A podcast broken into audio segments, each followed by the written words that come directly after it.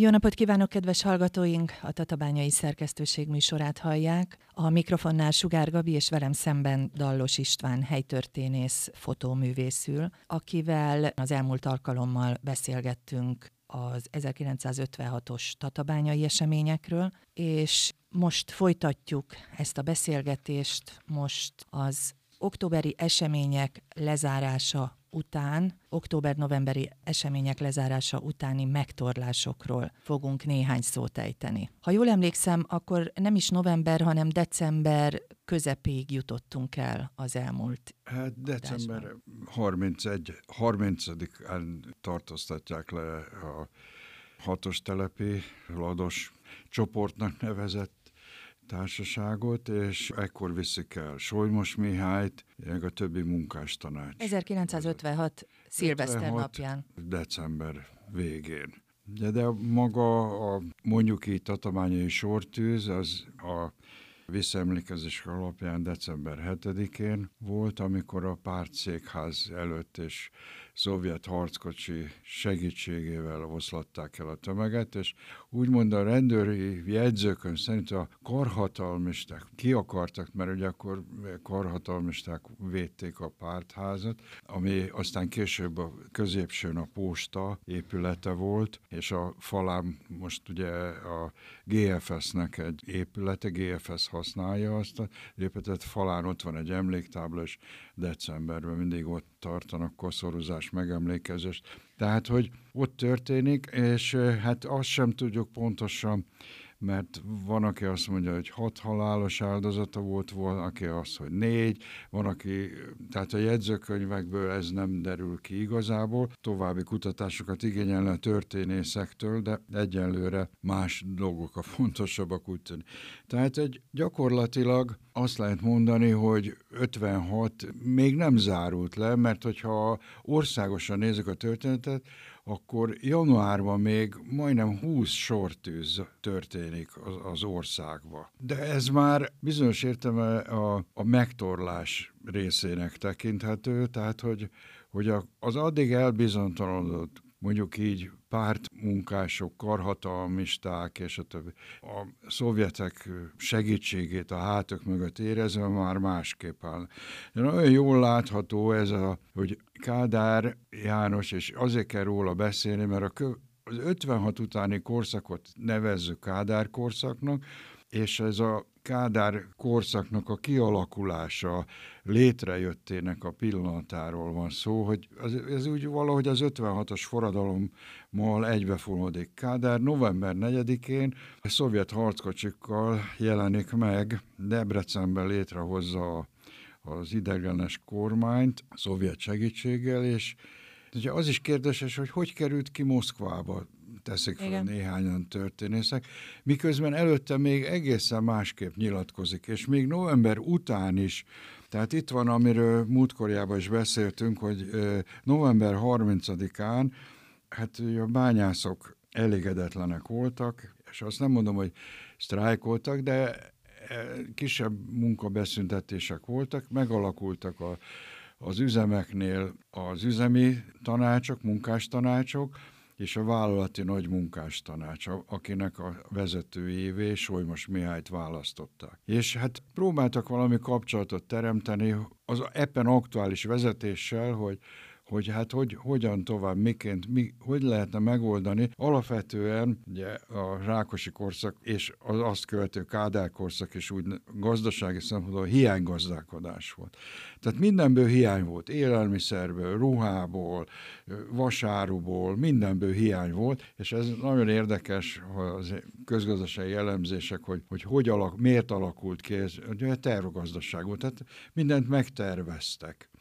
Na most a Rákosi korszakról a Hoffi vicc, hogy hányat ellett a disznó? 14-et, hát ugye ez nevetséges. Tehát itt is a tervek olyan irreálisan magasra voltak, amik nem lehetett teljesíteni, és többek között ez volt a, a közgazdasági elvi alapja a hiány létrejöttének. Hát persze sok minden más is de az egyik ilyen. És a bányászok nagyon elégedetlenek voltak, mikor a fizetések is csökkentek. Tehát folyamatosan növekedtek a elvárások, és hát hozzáteszem majd, majd, majd amikor itt a más történeti vonalra visszatérünk a bányáknál, a stohanovista mozgalom a szén fejtési normákat hihetetlen módon megnövelték. Igen. Tehát a vágathajtás, tehát hogyha vágatot hajtatok, akkor mit tudom én, egy méter. Ez kőzetfajtától függ. Attól függ, hogy milyen biztosítást kell felépíteni. Szóval ez nem lehet, hogy... Térjünk vissza majd ott. Tehát, hogy, hogy én ezzel csak azt akartam jelezni, hogy, hogy az elvárások és a, a lehetőségek olyan messze kerültek egymástól, és november 30-ára sikerül meghívni Kádár Jánost, és hát ugye ez a jegyzőkönyv, az itteni munkás tanács és Kádár János, akit egyébként... Tehát Tatabányán járt Kádár János? Igen, igen, november 30-án megjelenik, és a tatabányai munkás tanácssal találkozik, és ez, ez hál' Istennek azért maradt meg, mert Solymos Mihály peranyagában benne volt, és ezt történészek felkutatták ezt a Solymos Mihály peranyagot, és ott megtalálták. Tehát itt nagyon jól látni, hogy Kádár már november 30-án már kettős beszédet tart. Tehát még nem olyan határozott, mint aztán később, hogy le kell sújtani a, ugye akkoriban ünnepek ellenforradalom, a fasisztákra, meg a klerikálisokra, meg mit tudom én, mindenféle jelzőket kitaláltak, hanem még talán a megegyezés lehetősége is benne van. És ezt azért úgy megérezték, csak hát hogy a történet nem ez zajlódott, hanem létrejön már akkor, megszerveződik egy új korhatalom, a pufajkások, és azok, mint valami szabad csapatok, elkezdik terrorizálni a lakosságot. Hát Tatabányán is ez történik, és ezért alakul meg a hatos telepen a Lados István által szervezett önvédelmi rendfenntartó csapat. Igen, ezt múlt alkalommal is említetted. Igen, és végül is a megtorlás az, az nem marad el nagyon durván, tehát ez a mondjuk Kádár János vezette idegenes kormány rendeleti úton indítja el a megtorlást, rendeletekkel, tehát nem törvényekkel, hanem törvény erejű rendeleteket hoznak, és ez az alapja tulajdonképpen annak, hogy úgymond jogilag megteremtik azt a látszatot, hogy na miként, hogy. De ugye a nagy elvárás az volt, hogy ez a elnyomó, durva rákosi rendszer megszűnjön, és hogy a, a rákosinak az emberei eltűnjenek. Az nem teljesen valósul meg, tehát az a személyi kultuszszerű valami, hogy a Rákosi rendszert, ugye három ember, Rákosi Gerő, mondjuk Péter Gábor, az AVH vagy Fazekas Mihály irányította. Ez nem valósul meg, hanem Kádár mellett megjelenik Münik és Marosán. Tehát ugyanilyen három triumvirátus ismét feláll. veszi át az irányt. Ugye Münik Ferenc a rendőr, a legfőbb rendőr főkapitány lesz, országos rendőrfőkapitány. Morosánt azt, azt később eltávolítják, de ő ugye a szociáldemokrata pártból került be, a szociáldemokrata párt balaszárnyáról, és hát eléggé drasztikus. De a háttérben ott vannak olyan emberek, mint Biszkú Béla és Apró Antal, akik, hát most a történeti kutatásokban Biszkúnak határozott, bizonyított érdemei vannak, mondjuk így, nagy idézőjelbe a leszámolásokban, a lakosság újbóli meg elrettentésében, Apró Antal is részese volt ennek, tehát az, ő is ott volt eb, ezekben a döntésekben kimutatható. És hát, hogy mi is volt ez tulajdonképpen? Mindenkit letartóztattak Tatabányán, tehát itt a... Tehát mindenkit, akinek valamiféle köze volt. Igen, tehát itt a Solymos Mihály, Esztó Zoltán, Kléber Márton, Mazalin György, Molnár István, és több más üzemi munkástanács elnököt letartóztatnak. És mikor tartóztatták le őket? December 30-án már. Ekkor, amikor... Igen, amikor december 30-án letartóztatják, és innentől kezdve indulnak el a, a perek. De ugye vannak itt olyan egyéb történetek is, ami, és a, én itt ajánlanék egy, egy, ez a tatabányai megtorlásokkal kapcsolatosan egy könyvet, a Megtorlás Tatabányán. Igen, a, a megye Városi, Városi Levéltár, levéltár igazgatója, Béstenge Csaba jegyzi ezt a kötetet, amiben részletesen benne van Kléber Márton és társai pere, jegyzők, kihallgatási jegyzőkönyvek, Mozalin György és társai pere, és hát ugye a, akiről beszéltem, a Lados István és társai pere, és annak a kihallgatási jegyzőkönyvei. Mit lehet tudni ezekről a perekről, illetve meddig húzták el ezeket a... Hát 57-ben már ítéletet hoznak, itt egy másik könyv, amit ajánlok, és ez múltkor bűnöm, nem beszéltem róla, Gyuszi Laci bácsinak a Tatabánya 56 című könyve. Ha valaki többet és részletesebbet szeretne ezekről tudni, akkor e-, ebből a könyvből. És itt is vannak ilyen kihallgatási jegyzőkönyvek, amelyek... A kihallgatások itt zajlottak Tatabányán? Hát Győrben. Most e, persze nem mindig, mert hogy a tatabányai bíróságról elszállítják Győrbe, például a ladosékot. És van a Solymos Mihályt például Budapestre, tehát szétszedik. Tehát ne, ne is találkozzanak, ne tudjanak e, adott esetben összebeszélni. Az, hogy vallomásokat kiszedni emberekből, hát ugye ez a legérdekesebb, de valamikor a, most reklámot csinálok a 24 órán, de 24 órába jelent meg egy cikk, Gersmár János halálát firtató írás. és cikkecske, írás, amit Homula István és a 56, TIB 56-osok történelmi a bizottság 56-osai fogalmaztak meg, és jutottak el az újságnak, és az újság ezt akkor már leközölte, tehát ez a 90-es években valamikor. Ugye Gercsmán Sándort is egy este elvitték, és kényszervallatás következtében elhunyt a rendőrségi fogdába. De itt Tatabányán. Itt Tatabányán. Na most ezekről semmiféle dokumentum nem volt, viszont a túlélők mindegyike azt mondja, hogy valami irtozatos brutalitással estek neki, és, és a, mondjuk a, az, ez a kínvallatás fizikai kényszer alkalmazása. Hát igen,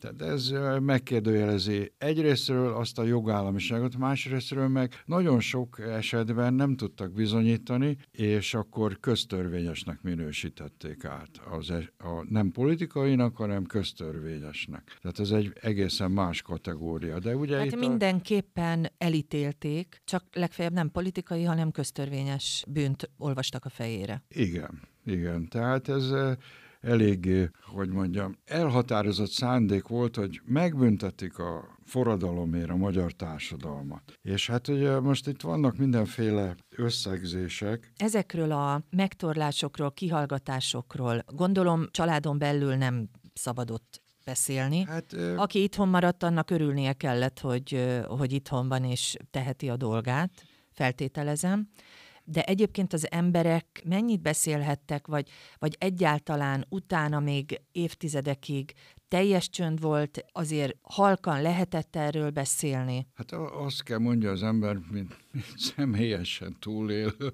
Igen, a, a, ezért kérdezem. A, a család nálunk, ugye, ha 56-ról volt szó, akkor ugye, anyám, nagyanyám, nagyapám perfekt beszéltek francia, akkor franciára váltottak.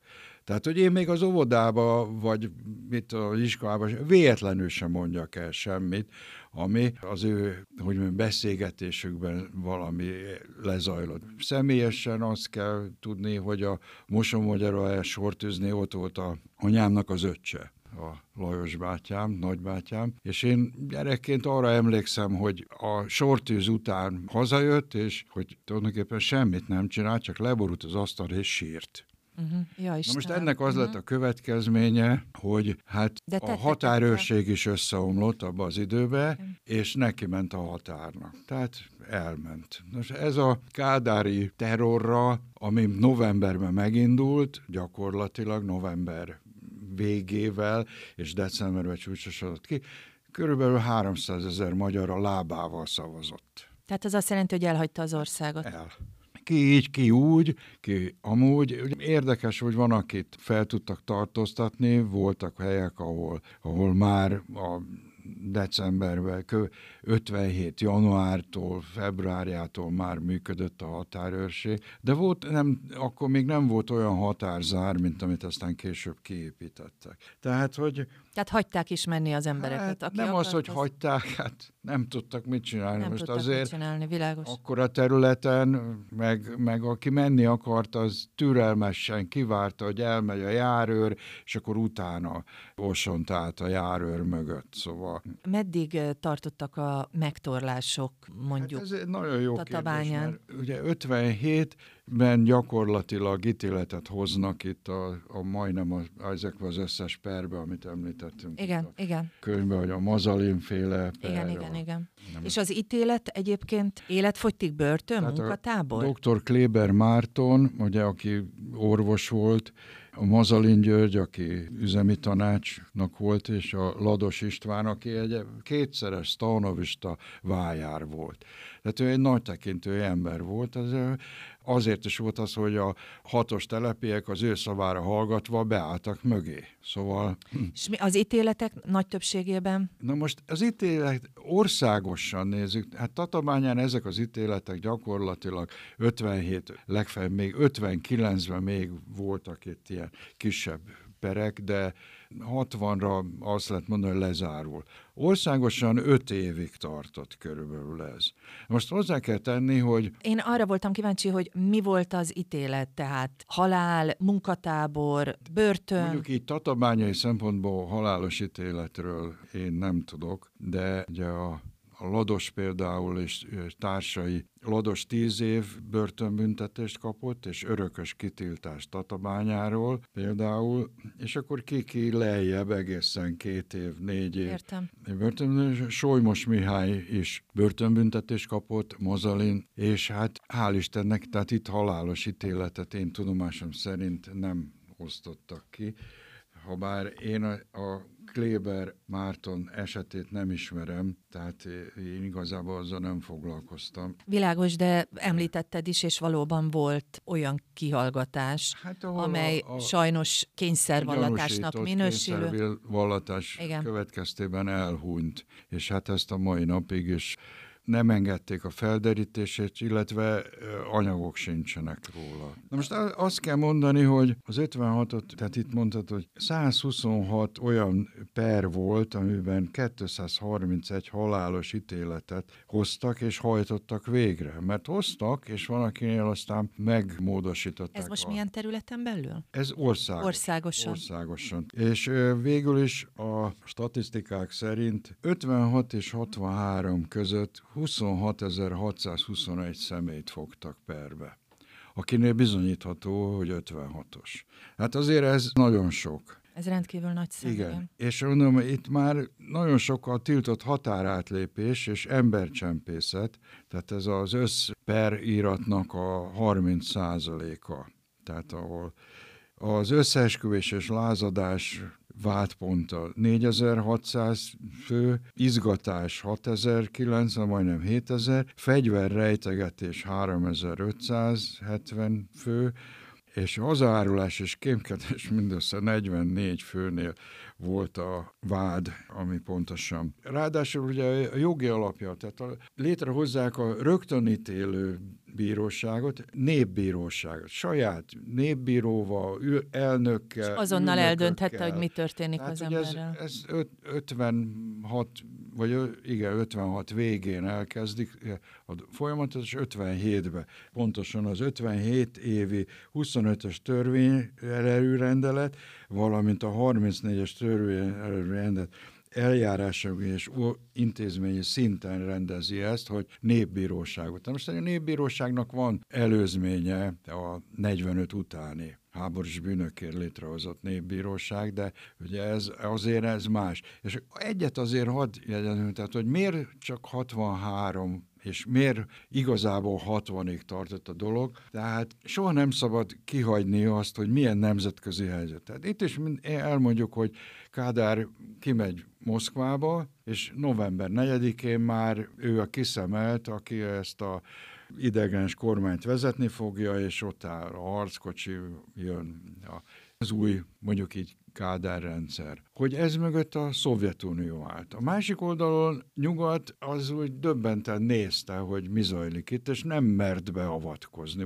Mondjuk így, hogy nem mert. Ez persze nem igaz, mert ilyen semmibe kiáltott ígéretek elhangzottak azért, de alapvetően nem mertek beleavatkozni. Na most, hát utána a úgynevezett magyar ügy az ENSZ elé került, és Magyarországot megpróbálták elszigetelni, tehát valami fajta, mint ahogy a, az első világháború után a trianoni békeszerződés, a 35-36-ig Magyarországot elszigetelte, ugyanezt akarták itt is megcsinálni a magyar ügy kapcsán. Végül 1960-ban az Egyesült Államok és a magyar kormány köt egy egyességet, amiben benne van, hogy a magyar kormány megszünteti a népbíróságok rendszerét, tehát egy mondjuk így, ez megint hogy demokratikus irányokat vesz, jogállami irányokat vesz. Vastagon Nehéz a Kádár korszakról is mi, mi így beszélni, hogy jogállami, de, de hogy valami még ebből, tehát és amnestiát. Tehát 60-tól folyamatosan engedik el az embereket, felezik a büntetéseket, harmadolják, és gyakorlatilag 63-ban meghirdetnek egy általános amnestiát.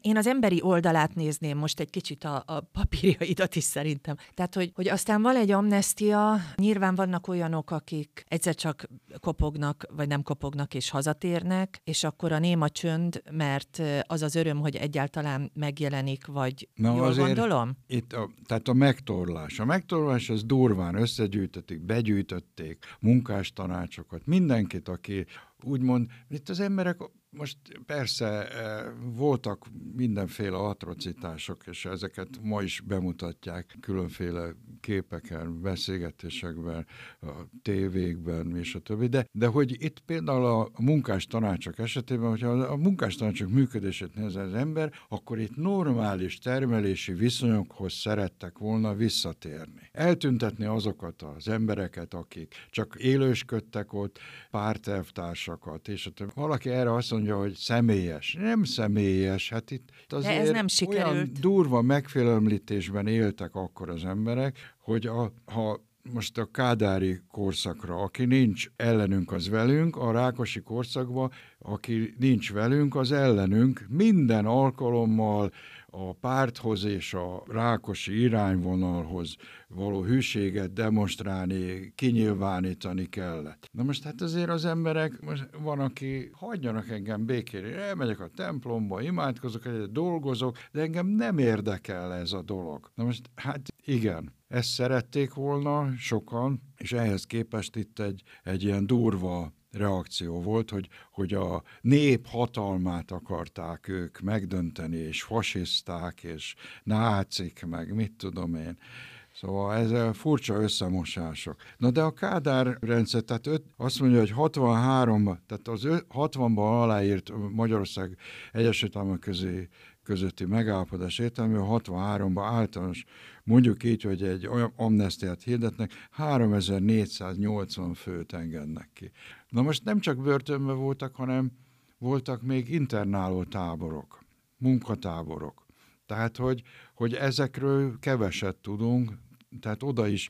És, eh, na pont erre akartam kilukadni, hogy azért is tudunk keveset nyilván, mert hogy nem mertek és nem, nem szabadott erről beszélni. Igen, de most a 60-as évek után, akik kiengedtek, azok is mind rendőri megfigyelés alatt álltak egészen a rendszerváltás. Megfigyelés alatt álltak, nem vállalhattak akárhol munkát, illetve ha, ha sikerült nekik valami jó állást, előbb-utóbb megjelent ott valaki, és mondta, hogy hát ő nem a rendszer támogatottja, és, Igen, erről időközönként fontos beszélni, hogy azért ilyen történelmi közegbe mondjuk ki szocializálódtál te is, én is, és hogy a későbbi nemzedék is aztán tudjon erről. Igen, tehát a Kádár már... rendszerről azt lehet elmondani, hogy ami akkor létrejön, hogy a megfélemlítés, ami a Rákosi korszak egyik nagy, hogy mondjam, jellemzője volt, legfontosabb jellemzője, az egy kicsit csökkent. Tehát ez a, aki nincs ellenünk, az velünk szlogenbe, ez a puha diktatúra. Most én erre mondom azt, a puha diktatúra, ez egy olyan sunyi támadás volt a társadalom ellen. Ráadásul 64-ben kijelentik a, a mezőgazdaság szocializálását, tehát újra be, szövetkezetesítenek. A földtulajdon jelentős része szövetkezetekbe kerül be. Tehát a kollektivizálás ugyanúgy folytatódik, mint a Rákosi korszakban. Ugye az 56-os elégedetlenség az életszínvonal, az életkörülmények többek között, és az a politikai megfélemlítés, ami volt. És ezért a, átszervezik az AVH-t is, de mondom, aki valamilyen szerepet vállalt, és lehet, hogy még perbe se fogták, csak valamilyen kapcsolata volt, már rendőrségi megfigyelés alá került. Tehát egy olyan, az AVH-t átszervezik, és a, a rendőrség alá kerül be, ez ugye a 3 per 3-as, itt a főcsoport és ügyosztályok, tehát azért ebbe érdemes jobban belenézni. A Rubikon című újságnak valamikor 2002-ben volt egy száma, ami kimondottan ezzel foglalkozik. Zordidők hogy, a, hogy alakul át az AVO, AVH és a 3 per 3-as ügyosztályá. Tehát ez az úgynevezett belső elhárítás volt. Tehát ez ugyanúgy működött tovább, mint a Rákosi korszakban, epp ezért az emberek mondjuk a tapasztalatban nem beszéltek. Világos. Ha már itt tartunk, hogy elnyomás és hallgatás, és ezzel lassan le is zárjuk ezt a beszélgetést, de a beszélgetéshez mindenképpen szeretnénk kapcsolni néhány olyan képet is, amelyet egy Bánhidán élő festő Görgényi István kezenyomán derült fény. Igen, mert, hát hogy... Görgényi István tatabányai bánhidai születésű volt, és végül is hidet ért vissza a tanulmányai után. Érdekes élettörténet csillés volt a bányában, és a többi, és egy, egy kiváló festő lett belőle, és ő volt egy időszak, amikor a, a bányász képzőművészkört, ugye a bányász szabadiskola néven futott, a népházban a képzőművészkört is vezette.